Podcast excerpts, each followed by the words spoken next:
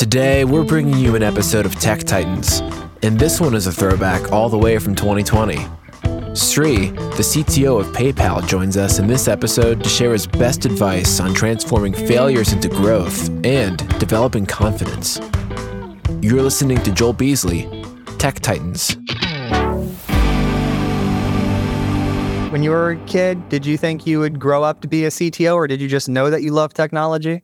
No, Joel. Um, I often tell people that I'm here by accident.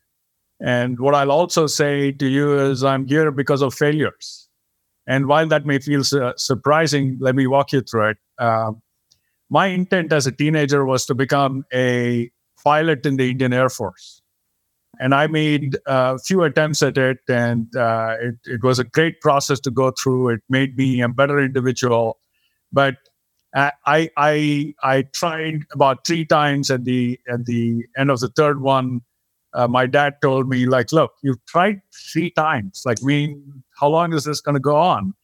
And he convinced me to go take the engineering entrance exam at that point in time. And by the way, this was one year after all my buddies were already in college. I, I, I took a break of one year trying to pursue that. And I wrote my engineering entrance uh, exam and got into engineering school. And at the end of the first year of engineering, I was given the option of either buying a motorcycle or a computer. And uh, keep in mind, this is the early 90s. It was 1992, if I remember right. And uh, buying a computer and having a computer at home was like, no, no one ever thought of that. And this was a PC with a 320 kilobyte floppy drive that I got with a with a CGA monitor, not a VGA monitor, but a CGA monitor. In fact, you put your boot disk in, got the computer up and running, put the programming disk in, you program, and if you messed around with memory and it, the whole thing came crashing, lose all your work, start all over again, right? But you know what it teaches you is you know you you train hard so you can fight easy. Yes, right. Uh, those experiences were formative for me, and I l- fell in love with computing. And uh, as I continue to program and learn new programming languages, I would also open up the desktop and look internally and pull out cards and put them back in.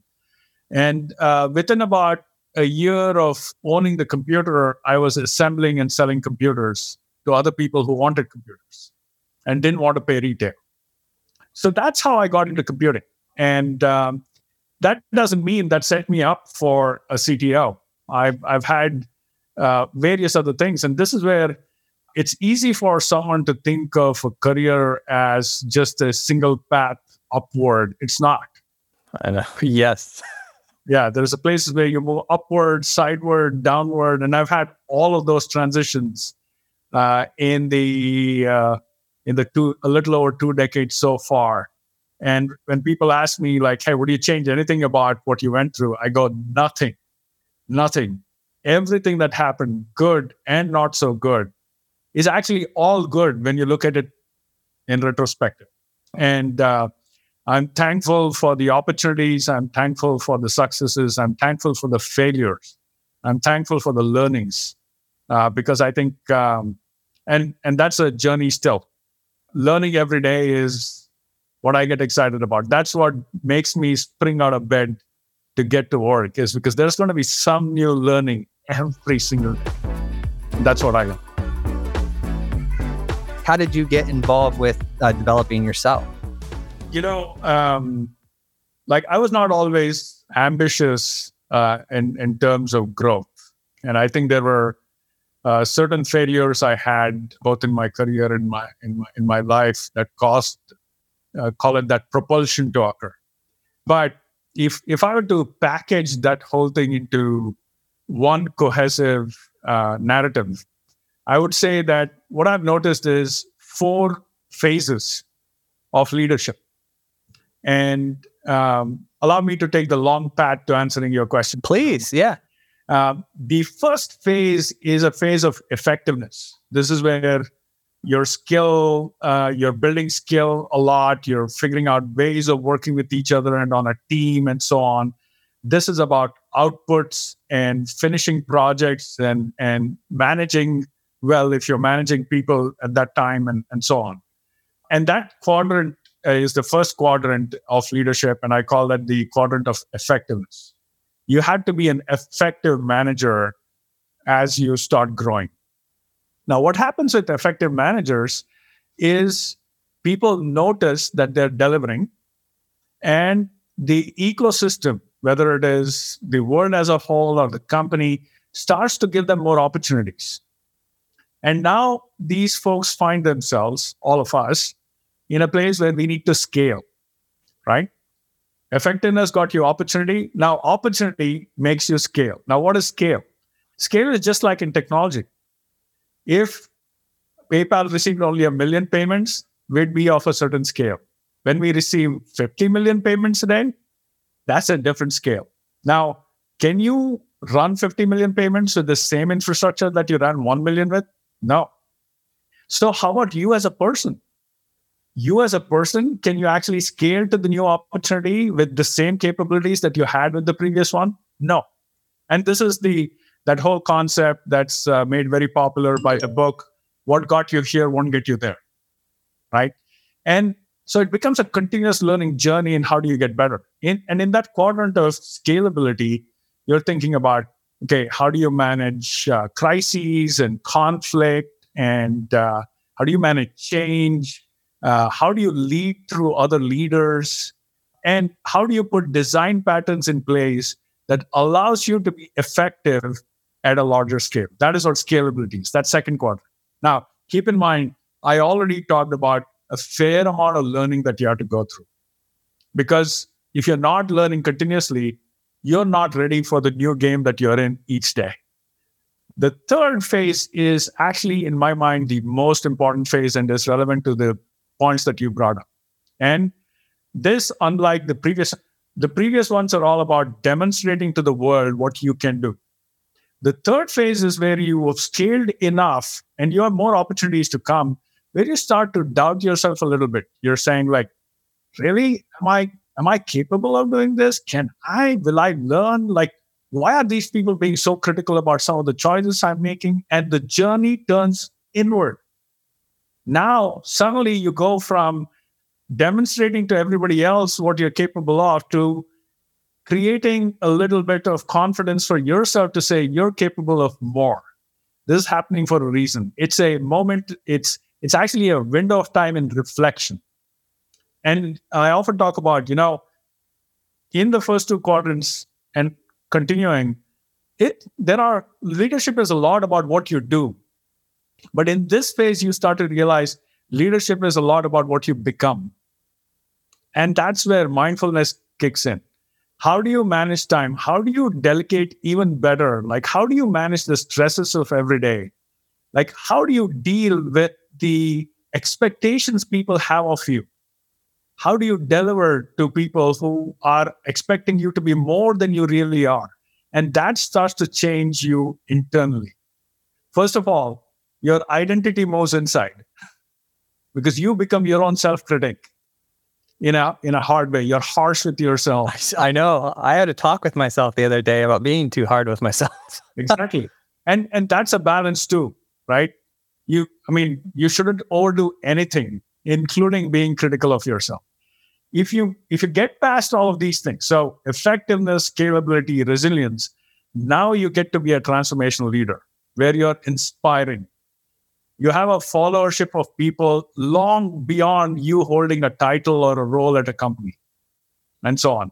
Even after you're done, people still reach out to you for advice and help, and so on. And that journey, look, I am no master in this journey, but it's that journey that excites me. Not every day is going to be great. In fact, now what happens is that the moment you hit a tough spot, you don't get scared and anxious. You get excited because you know on the other side, there'll be a better you and a better leader for your people. So I know that was a long winded. No, I feel like we're best friends. You know, I, I've always known about myself that I'm very slow with confidence, but once I have it, it's cement, like it's there. It takes me so long to get it, especially like with engineering. I mean, I, I wrote code every day of my life, like 17 years. I mean, it took me 10 years to get like confident with it. But once I got it, I got it. And uh, you know, going through those growth stages is, I don't know, it's it's so interesting. That's beautiful. Look, I think uh, I, I, you're right. It feels like we've known each other for a long time, even though I think we only started talking about like 40 minutes ago or something like that. Yeah. Uh, the the reason is I've always struggled with confidence. Always. And I would say I still continue to in many cases. And at the same time, what I've discovered is confidence is actually a cumulative trait. And it comes from giving yourself permission to fail and therefore take risks. So if you give permission to yourself to fail, then you start to take one risk. And in in most cases it works because what you're going to do given being given you're self-critical is you'll bring the best. You you will you will be buttoned up and you will overdo what is needed to succeed. Now you took that risk you succeeded. Your confidence is a little higher. And now you take a little bigger risk and and a little bigger little big and by the way you'll hit a point where you'll have a failure but now you're on the sixth step of the ladder coming down to the fifth step you're not dropping down to the bottom and you will remember memories of each one of the four steps where you made the move up. And that gives you the confidence to get back up again. In fact, I talk about four ingredients for success. Uh, one is IQ, one is EQ, the third one is CQ, and the fourth one is grit. What's the CQ? You want to take a guess? Curiosity quotient? Here you go. That's it. Oh, nice. Yeah. So emotional quotient is the biggest portion, um, and that's important to know.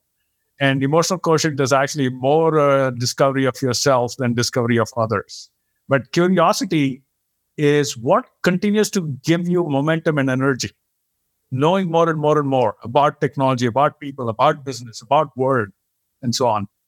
Two points I want to make that was triggered by, inspired by what you said, which which I remember from from before is I used to think that the potential is a fixed line and your performance moves up to meet potential. I have come to realize over the last five years that potential is changeable. And each time you reach that limit, your horizon is bigger, your ability to visualize is bigger, your realm of opportunity is bigger. And you sometimes discover you have potential is a discovery journey it's not a, when I was three years old, there was this potential and that's it, right? So potential is also a changing thing. Second is uh, John Rainey, who is our CFO and, and a great colleague of mine. You know, in one of my first conversations with him, this was probably in 2015 or early 2016, he talked about this concept of legitimacy values and legacy values or eulogy values.